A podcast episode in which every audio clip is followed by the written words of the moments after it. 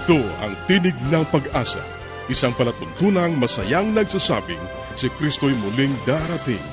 Tiyak na darating at malapit nang dumating. Kaya't kaibigan, pumadakang siya'y sa lubungin.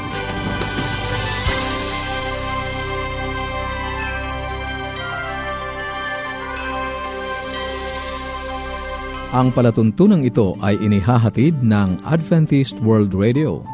Kaibigan, mahal ka ng Diyos. Anuman ang iyong kalagayan, anuman ang iyong karanasan, magtiwala ka sa Kanya. Hindi ka niya pababayaan. Sa Kanya, tayo ay laging may pag-asa. Ito ang iyong kaibigan, Ner Caranza, nag-aanyaya na muli niyo kaming samahan sa 30 minutong talakayan tungkol sa ating kalusugan, pagpapanatiling matatag at masaya ng tahanan at sa pagtuklas ng pag-asa na nagmumula sa salita ng Diyos. Binabati natin ang ating mga kababayan sa iba't ibang panig ng daigdig. Maraming salamat sa inyong patuloy na pakikinig dito sa ating palatuntunang Tinig ng Pag-asa. Dalangin namin na naway nasa mabuti kayong kalagayan, ang kapayapaang galing sa Diyos ang inyong patuloy na maranasan.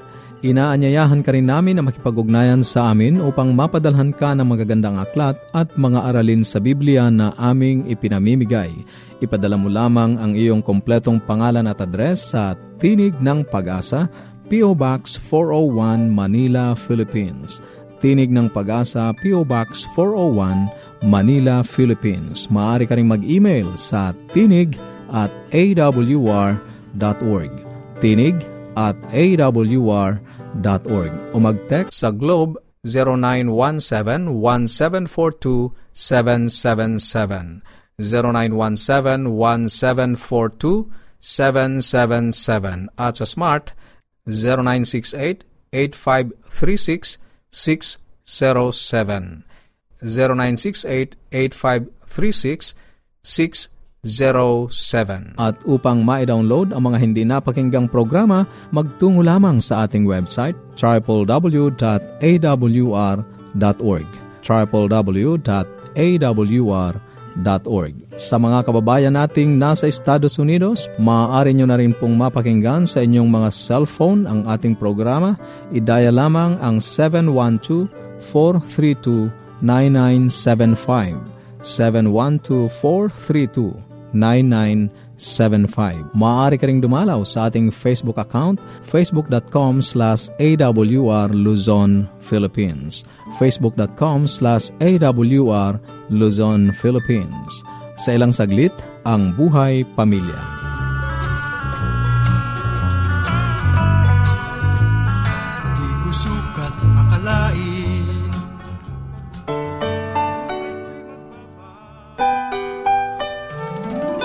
Tayong mga Pinoy, mataas ang pagpapahalaga sa pamilya. Walang hindi kagawin. Lahat kakayanin. Kahit buhay, itataya natin. Kahit anong hirap, kahit anong bigat. Wala yan, basta't para sa pamilya. Binabati kita kaibigan ng isang maligayang pahikinig dito sa ating Buhay Pamilya. Itong iyong lingkod Kuya Ponching or Pastor Ponciano Kudyamat. Ako ay masayang masaya na muling makabahagi sa inyo ng ikaapat na issue na ating pinag-aaralan tungkol sa sampung kautusan ng pahiging mahusay o epektibong magulang. Nais ko muling magkaroon tayo ng review. Yung una, spend time with your children. Ano yung pangalawa? Tandaan niyo pa ba? Let your children know often that you love them just the way they are. Ikatlo, ano po yon? Tandaan niyo pa? Discipline your children when they need it. At ngayon, tatalakayin natin ang napakagandang issue. Gustong gusto ito ng maraming tao at alam kong gustong gusto nyo rin ito. At ginagawa nyo ito. Ano tong issue ito? Pray with and for your child regularly. Wow! Ang ganda na po. Anong sabi? Manalangin tayo para sa ating anak at manalangin tayo na kasama ang ating anak sa regular na panahon. Naalala ko tuloy yung mga disipulo na sabi nila, Panginoon, turuan mo kaming manalangin. Teach us how to pray. Ano po? At tinuruan sila ni Jesus manalangin, di ba? Kung inyo mapansin dito sa Biblia, dito sa Mateo, talaga namang napakaganda ng pagkakahanay ng panalangin ng ating Panginoong Heso Kristo at talagang gusto niyang maturuan ang kanyang mga alagad. Kaya nga, ang sabi rito ay ganito, sa Mateo 6.9, Magsidalangin nga kayo ng ganito, Ama namin na nasa langit ka, sambahin nawa ang pangalan mo, dumating nawa ang kaharian mo, gawin nawa ang iyong kalooban kung paano sa langit, gayon din naman sa lupa. Ibigay mo sa amin ngayon ang aming kakanin sa araw-araw at ipatawad mo sa amin ang aming mga utang gaya naman na pagkapatawad sa mga may utang sa amin. At huwag mo kaming ihatid sa tukso kundi iligtas mo kami sa masama sapagkat iyo ang kaharian at ang kapangyarihan at ang kaluwalhatian magpakalanman siya nawa. Gandang panalangin ano? Mismo ang disipulo ay nagpaturo sa ating Panginoong Heso Kristo kung paano sila mananalangin. Kaya nga idinidiin ko rito, kaibigan, na importante na tayo ay manalangin. Manalangin tayo na nag-iisa, idalangin natin ang ating mga anak, at manalangin naman tayo na ano, kasama natin ang mga anak. Minsan dito po tayo nagkukulang kahit po ako dahil sa minsan pagod ka na, abalang-abala ka na, ay wala ka ng panahon na maibigay sa uh, anak mo yung nararapat na ibibigay mo sa kanya. At alam niyo ba, kung meron pang isang magandang kaloob o regalo na pwede mo ibigay sa iyong anak, you pray for them. Pray for him. Pray for her. Kailangan-kailangan niya ito. Kaya, praying with them and praying for them regularly ay talagang ito po ay isang responsibility na ibinigay sa atin ng ating Panginoong Diyos. Ito po ay kasama ron sa atin na tawag natin disciplining your child kasi when you discipline, you dedicate. When you discipline, you, you pray with and for your child. Ano po? Ngayon, pagkasi ginagawa na nito, ano ba ang nagiging effect nito sa ating mga bata? Kasi alam niyo, pag tayo nanalangin, nakasama ang mga anak natin, ay ating ipinamumulat sa mga bata na talagang merong isang Diyos na makapangyarihan. Na there is a supernatural being controlling the universe. Kinakailangan ma-realize ang bata ito na merong isang Diyos kahit ang bata, hindi nila nakikita yan, ipamulat natin sa mga bata na merong isang Diyos. Kaya nga po, importante ito sa bata na pag siya merong problema at meron siyang kasiyahan, ay meron siyang pwedeng tawagan at meron siyang pwedeng sabihan ng kanyang kasiyahan. Kaya, idalangin niyo po ang ating mga anak. At ang panalangin natin, wag lang nating laging idadalangin na yung pangailangan anak natin na ibigay. Dear God, ito may pangailangan anak ko, ibigay niyo po. Kinakailangan maging balanse rin ang ating panalangin. Turuan natin ang ating mga anak na pag sila nagkipray ay kinakailangan It has to be a prayer of adoration. Ano po? May pag-worship, may paggalang sa Diyos. Ano po? May pagsamba. Kinakailangan rin naman ang prayer natin, tuturuan natin ng mga bata na it has to be a prayer of confession. Kahit na malilit pa yan, teach your children to pray, Lord, sorry po, Lord, nagkamali po ako. Turuan natin sila mag-sorry. Kasi alam niyo po, ang paghingi ng sorry, pag-admit ng pagkakamali, training din po yan eh. Sa tulong ng Banal na Espiritu. Kaya teach them to adore God and teach them to confess. Ano po isa? Kinakailangan ang bata ay uh, maturuan din natin na magkaroon ng thanksgiving. Magpasalamat sila sa Diyos na siya nagbibigay ng lahat ng pangailangan. Yung kayong dalawa lamang, no, na magkaluhod kayo, nasa kwarto kayo, pwede kayong maghawakan ng kamay o magkayakap kayo, feel na feel po ng ating mga anak yan. Kaya let them pray and say their words of thanksgiving. Ano pa? Pag nagpe-pray sila, turuan natin sila mag-supplicate at syempre yung mga pangailangan nila i-share din naman nila sa langit sapagkat ang Diyos naman ang ating greatest provider. Alam niyo, meron akong acronym na eh, sinusulat dito. Ang acronym na to ay yung tinatawag nating ACTS. Ano po? Ituturo natin sa bata pag tayo nagkipray para sa kanila at kasama sila. Yung A, ulitin ko, kinakailangan prayer of adoration. C, prayer of confession. T, prayer of thanksgiving. S, prayer of supplication. Pag naituro natin to sa bata at nanalangin tayong kasama sila at sa mga panahon na hindi sila kasama, ipinagkipre natin sila para sabihin sa inyo, matindi ang impact nito sa bata at ito'y lubos na makakatulong. Kaibigan, manalangin tayo. Ito ang iyong lingkod, Pastor Ponciano Kujamat or Kuya Ponching.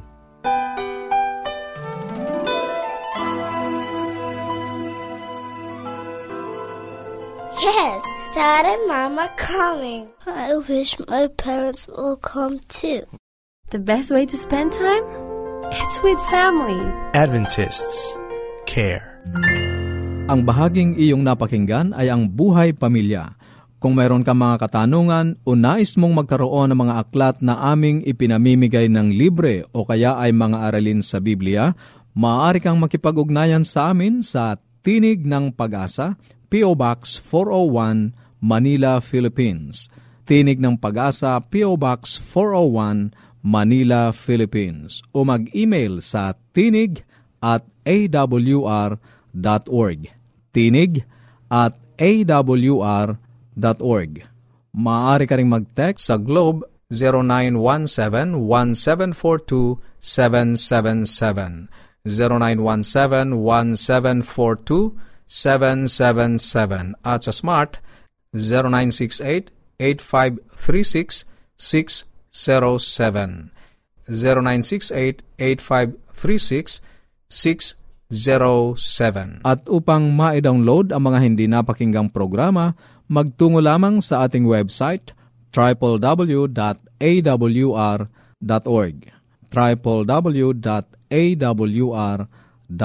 Maaari ka ring dumalaw sa ating Facebook account facebook.com slash awr Luzon, Philippines. Susunod, ang Gabay sa Kalusugan.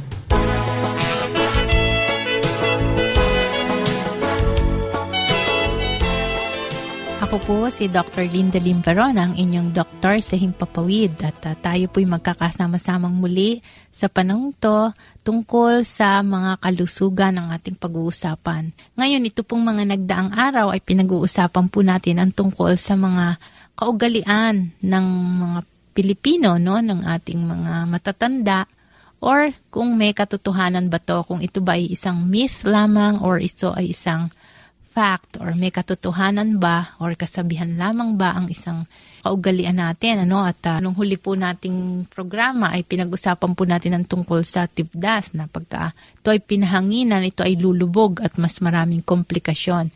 Well hindi po totoo yan na pag nahanginan ay lulubog kundi po ang katotohanan ay talagang malubha or medyo matindi pong sakit ang tigdas kaya kailangan po ay iniingatan natin yan dahil marami pong dalang komplikasyon. Una na po dyan ang primary complex, tapos pulmonya, or yun nga, misa nabubulag pa ang bata, no?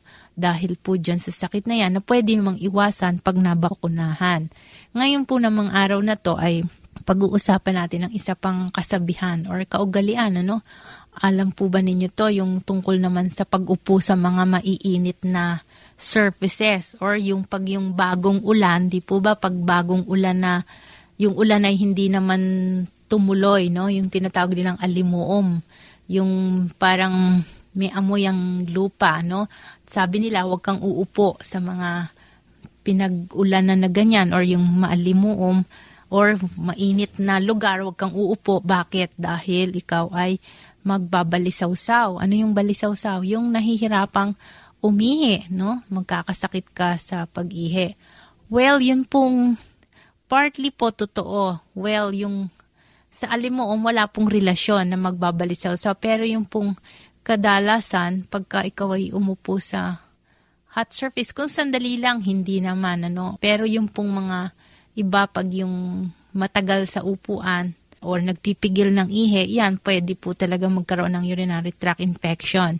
So, hindi po talaga clear yung kasabihan na yon halos hindi totoo. Pero, may katotohanan po na yun nga, pwedeng magkaroon ng balisaw-saw kung nauupo ng matagal sa hot surfaces. Bakit? Maari pong nagkakaroon ng tsansa na lumago ang bakterya. Dito po sa ating pantog, no? Ang pantog po ay yung parang reserva ng ihe. Galing po sa ating bato, pupunta po yan sa pantog at dyan po naiipon ang ihe bago natin ilabas. At uh, pagka po yan ay puno na, yun po yung nararamdaman po natin tayo na iihi at yung nga pong ating puson ang uh, sumasakit or dyan po na dyan ang pantog. At karaniwan po ang naiimpeksyon yung nagpipigil ng ihi o di kaya yung pong hindi madalas uh, uminom ng tubig. Yan po ang unang-unang tinatamaan ng urinary tract infection. Dahil dito po sa ating puerta sa mga kababaihan, no, mga babae po ay mas prone sa urinary tract infection kasi short lamang yung distance sa labas ng ihian tsaka sa pantog. Whereas for obvious reasons sa mga lalaki, mas malayo yon ano? At uh, may tubo pang dinadaanan, kaya hindi po sila gaanong prone sa urinary tract infection. Pero po sa babae ay madalas po yan ay nagkakaroon ng infection or yung binabalisaw-saw. Although, mga lalaki pwede rin po yan kung nagpipigil sila ng ihi or kaunti ang inom ng tubig. Ang mga bakterya po na normal lang po dyan sa ating pantog ay pwede pong ito ay tumapang or dumami at magkakos ng infection. In fact, yung iba ay talagang namimilipit or talagang masakit dahil walang iihi. Pero dahil po yung pantog ay parang namamaga or inflame, parang laging gustong naiihi, no? Yung pakiramdam mo, gusto mo umihi, tapos pupunta ka naman sa banyo, wala namang lalabas. So, yan po ang mga causes no, ng balisawsaw. It's a form of urinary tract infection. At uh, kailangan po din yan ay ginagamot. Kung acute lamang po yan, eh, madali lamang gamutin. At uh, isang inom lang po ng antibiotic, pwede nang mawala. Ngunit mas mainam ay iwasan. Kaya ang pag-iwas po dyan ay lagi po tayong iinom ng tubig ng marami at iwasan ang pagpipigil ng ihi. No? So yan po ang ating talakayan sa araw na to. Sana po ay nakapagdulot ako ng konting kalaman at hanggang sa susunod po natin muling pagsasama-sama. Paging Dr. Rodriguez, you're needed at room 321. Dr. Rodriguez, Mrs. Martinez, room 321, please. kailangan na po nating i-dialysis ang asawa ninyo. New outlook and a healthy lifestyle makes a big difference. Adventists care. Ang katatapos na bahagi ay ang gabay sa kalusugan. Para sa inyong mga katanungan o anuman ang nais ninyong iparating sa amin, maaari kayong sumulat sa Tinig ng Pag-asa, P.O. Box 401 Manila, Philippines. Tinig ng Pag-asa, P.O. Box 401 Manila, Philippines. O mag-email sa tinig at awr.org. Tinig at awr.org. Maaari ka rin mag-text Sa Globe, 0917-1742-777. 0917-1742-777. At sa Smart, 0968-8536-607. 0968-8536-607. Maaari ka ring dumalaw sa ating Facebook page, facebook.com slash awr Luzon, Philippines. facebook.com slash awr Luzon, Philippines. Dadako na tayo sa ating pag-aaral ng Biblia. Kumusta ka, kaibigan? Muli, narito ang iyong kaibigan sa Himpapawid, Pastor Romeo Mangiliman. Ang iyong kaibigan na palaging umaasa na tayo ay magkakasamang muli sa ating pag-aaral sa salita ng Diyos. Nadako tayo sa ating pag-aaral sa ika-23 na pag-aaral na salaysay. Ang wika sa English ay ganito, Growing Christians experience on again, off again surrender. Sometimes they depend on God, sometimes on themselves. Ang mga lumalagong Kristiyano ay nakakaranas ng paulit-ulit na pagsuko. Kung minsan ay umaasa sila sa Diyos, kung minsan ay sa kanilang mga sarili. Ang mga lagad ay naglakad patungo sa Capernaum. Ang kanilang mga hakbang ay bumagal ng bumagal hanggang sa sila ay maiwanang hindi halos makita sa hulihan ni Jesus.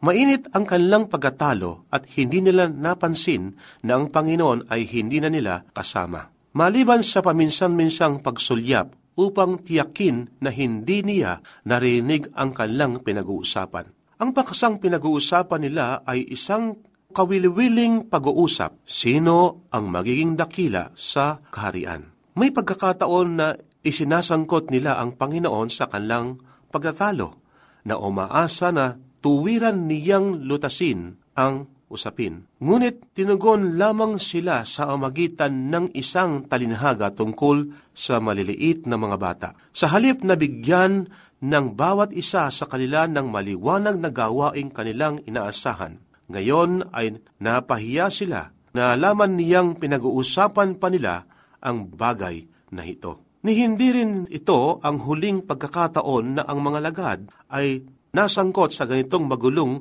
usapin sa kabila ng paulit-ulit na tagubilin ng Panginoon. Pakikinggan nila ang sasabihin ng Panginoon. Pagdating nila sa bahay sa Capernaum ang araw na iyon, maunawaan din nila ang kanilang pagkakamali sa pagnanais na pinakamataas na tungkulin. Ang naging kasalanan ni Lucifer sa pasimula, ngunit hindi nagtagal ay dumating sina Santiago at Juan na sa magitan ng kanilang ina ay may lubusang pakiusap para sa pinakamataas na tungkulin. Ang isa ay sa kanan at ang isa naman ay sa kaliwa. Ang mga lagad ay muli na namang magtatalo. Makaraan ng ilang sandali, sina Pedro, Santiago at Juan ay makakasama sa mahiwagang paglalakbay sa ibabaw ng bundok. At ang siyam na naiwan ay gugugulin ang magdamag sa pagtalo-talo kung sino ang magiging pinakadakila sa lahat. Maging ang kahiyang kanlang naranasan dahil hindi nila napalabas ang demonyo, kinabukasan ay hindi naging sapat upang matuto sila ng leksyon. Sa salid sa itaas, ng gabing bago ipinako sa krus si Kristo, ay halos magpatayan silang muli sa pag-aagawan ng pinakamataas na lugar at walang sino mang may nais ng bahagi ng isang alipin. Alam ng mga lagad na sila ay nagkakasala, gayunman ay patuloy nilang ginagawa ito ng paulit-ulit at paulit-ulit pa. Sino ang mga lagad na ito? Sila yung nakinabang ng tatlong taong malapitang pakikisama ni Jesus. Siya ay kasama nila araw-araw. Sila ay mga taong nagbalik loob sa Diyos sapagkat sinabi sa kanila ni Jesus nang sila ay nagbalik mula sa kanilang paglalakbay misyonero, nagagalak sa kapangyarihan ibinigay sa kalalaban sa mga Diablo, na kailangan nilang matuwa sapagkat ang kanilang mga pangalan ay nakasulat sa langit. Sa San Lucas Kapitulo 10, versikulo 20, ganito ang ating mabasa ayon kay San Lucas, 10.20 ng San Lucas. Gayunmay huwag ninyong ikagalak ito na ang mga espiritu ay magsisisuko sa inyo, kundi inyong ikagalak na nangasusulat ang inyong mga pangalan sa langit. Wala sa aklat ng buhay ang pangalan ng mga kailangan man ay hindi nagbalik loob. Ang kahisayan ng mga lagad ay nakagugulo sa iba. Ito ay naayon sa Biblia at ang karnasang kung minsan ay mayroon at kung minsan ay wala ay hindi nagsimula at nagtapos sa mga lagad. Sina Abraham, Jacob, Elias, David, Maria, at Marta, at maging si Pablo, tulad ng maraming iba, ay nagkaroon din ng ganitong karnasan. Ito ay nakagugulo, ngunit ito'y isang katotohanan matapat na sinasalaysay ng Biblia. Napansin natin sa dakong una na walang kalahating pagsuko kailangan ito ay lubos o wala, ngunit maaring may pabagobagong pagsuko. Ang totoo, ayon sa mga talang buhay na isinasaysay sa Biblia, masabi rin natin na ang pabagobagong pagsuko ay hindi lamang maaring mangyari. Higit pa kaysa hindi, kailangan ang panahon at pagsubok at pagkakamali bago matuhan ang isang sumuko sa Diyos, na manatiling nakasuko sa Kanya sa lahat ng panahon na hindi nagbabago. Ang salaysay ika-pitumput dalawa ay naglalahad pa ng maraming detalye tungkol sa pabalik-balik na pagbalangkas na ito sa buhay kristyano. Ngunit, ngayon, tatalakayin muna natin ito. Halimbawang ikaw ay nasa lugar ng mga lagad. Ipagpahalimbawang nasumpungan mo na isang minuto kung umaas sa Diyos at nakaranas ng tagumpay. At sa susunod na sandali ay tila nagsimula kang umasa sa iyong sarili at ikaw ay bumagsak at nabigo at nagkasalang muli ano ang iyong gagawin. Narito ang tagubilin at pampalakas loob para sa ganitong tao. Kung isang nakikipagniig sa Diyos araw-araw ay magkamali ng landas kung saglit siyang tatalikod mula sa kanyang malatag na paningin kay Jesus, ay hindi sapagkat kinukusa niya ang magkasala, sapagkat kapag ka nakita niya ang kanyang pagkakamali, muli siyang lilingon at ipapako niya ang kanyang mga mata kay Jesus. At ang katohanan siya ay nagkamali ay hindi nagiging dahilan upang siya ay hindi mahalin ng Diyos. Kaibigan, bagamat sa ating mga buhay, kung minsan tayo nadadapa, nagkakamali tayo. Ang kailangan lang tayo ay lumapit sa ating Panginoon. Tayo ay hindi itatakwil ng ating Panginoon. Ang sino mang lalapit sa Kanya ay Kanyang pagpapalain, tanggapin na lubusan, para bagang tayo ay hindi nagkasala, at ang ating relasyon sa Kanya ay hindi nagbabago sapagkat ang Diyos ay Diyos ng pag-ibig. Kaibigan, ang kailangan lang tayo ay lumapit sa ating Panginoon, ating isukong lubusan ng ating mga sarili, at siya ay tatanggap sa atin na walang pagsala. Tayo manalangin. Mapagpala at dakila po naming Diyos. Nagpapasalamat po kami ang aming Diyos ay hindi nagbabago. Bagamat kami ay nagkakamali, at kung minsan kami ay tumatalikod sa Kanya, subalit patuloy na Kanyang pinapalasap sa amin ang Kanyang dakilang pag-ibig. O Diyos, pagpalain po ang aking kaibigan na nakikinig sa inyong mga salita. Kay nawa po ang manguna sa bawat isa at kayo po ang pumatnubay sa magitan ng Santong Espiritu Salamat po Panginoon sa inyong pagtugon sa aming panalangin sa pangalan ng aming Panginoong Hesus. Amen. Maraming salamat sa iyong pakikinig. Sana'y nakinabang ka sa ating mga pag-aaral. Ating itutuloy ang mga paksang nasimulan sa susunod nating pagtatagpo sa ganito ring oras at himpilan. Muli ka naming inaanyayahan na makipag-ugnayan sa amin sa anumang katanungang nais mong iparating, gayon din kung nagnanais kang magkaroon ng mga libreng aklat at mga aralin sa Biblia. Sumulat ka lamang sa Tinig ng Pag-asa, P.O. Box 401, Manila, Philippines. Tinig ng Pag-asa, P.O. Box 401, Manila, Philippines. Maaari ka rin mag-email sa tinig at awr.org tinig at awr.org o magpadala ng mensahe sa ating Facebook account facebook.com slash awr Luzon, Philippines facebook.com slash awr Luzon, Philippines Maaari ka rin mag-text sa Globe 0917-1742-777 0917-1742 777 at sa Smart 0968-8536-607 0968-8536-607 At upang ma-download ang mga hindi napakinggang programa, magtungo lamang sa ating website www.awr.org www.awr.org sa mga kababayan nating nasa Estados Unidos, maaari nyo na ring mapakinggan sa inyong mga cellphone ang ating programa. Idaya lamang ang 712-432-9975. 712-432-9975. Ito pong muli ang iyong kaibigan, Narcaranza, pansamantalang nagpapaalam. Sa Roma 15.13, pagpalain kanawa ng Diyos ng pag-asa, ng buong kagalakan at kapayapaan.